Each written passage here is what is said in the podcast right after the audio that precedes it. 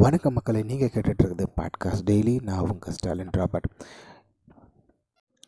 ஒரு நாள் ஒரு தந்தையும் மகளும் கோயிலுக்கு போகிறாங்க அங்கே மகளானவள் அங்கே கோயிலில் உள்ள சிற்பத்தை கண்டு ரசித்தபடியே சென்று கொண்டு இருக்கிறாள் அப்பொழுது திடீரென்று ஒரு சிங்கத்தின் சிற்பத்தை பார்த்து மிரண்டு போய் அப்பா சிங்கம் வந்து விட்டது ஓடிவிடுங்க இது நம்மை கடித்து குதிரைவிடும் என்று பயப்படுகிறாள். அதற்கு தந்தையை சிரித்தபடி மா அது சிற்பம் அது நம்மை ஒன்றும் செய்யாது. அது ஒன்றும் நிஜ சிங்கம் அல்ல என்று மகளை பார்த்து சிரித்தபடி சொல்கிறார்.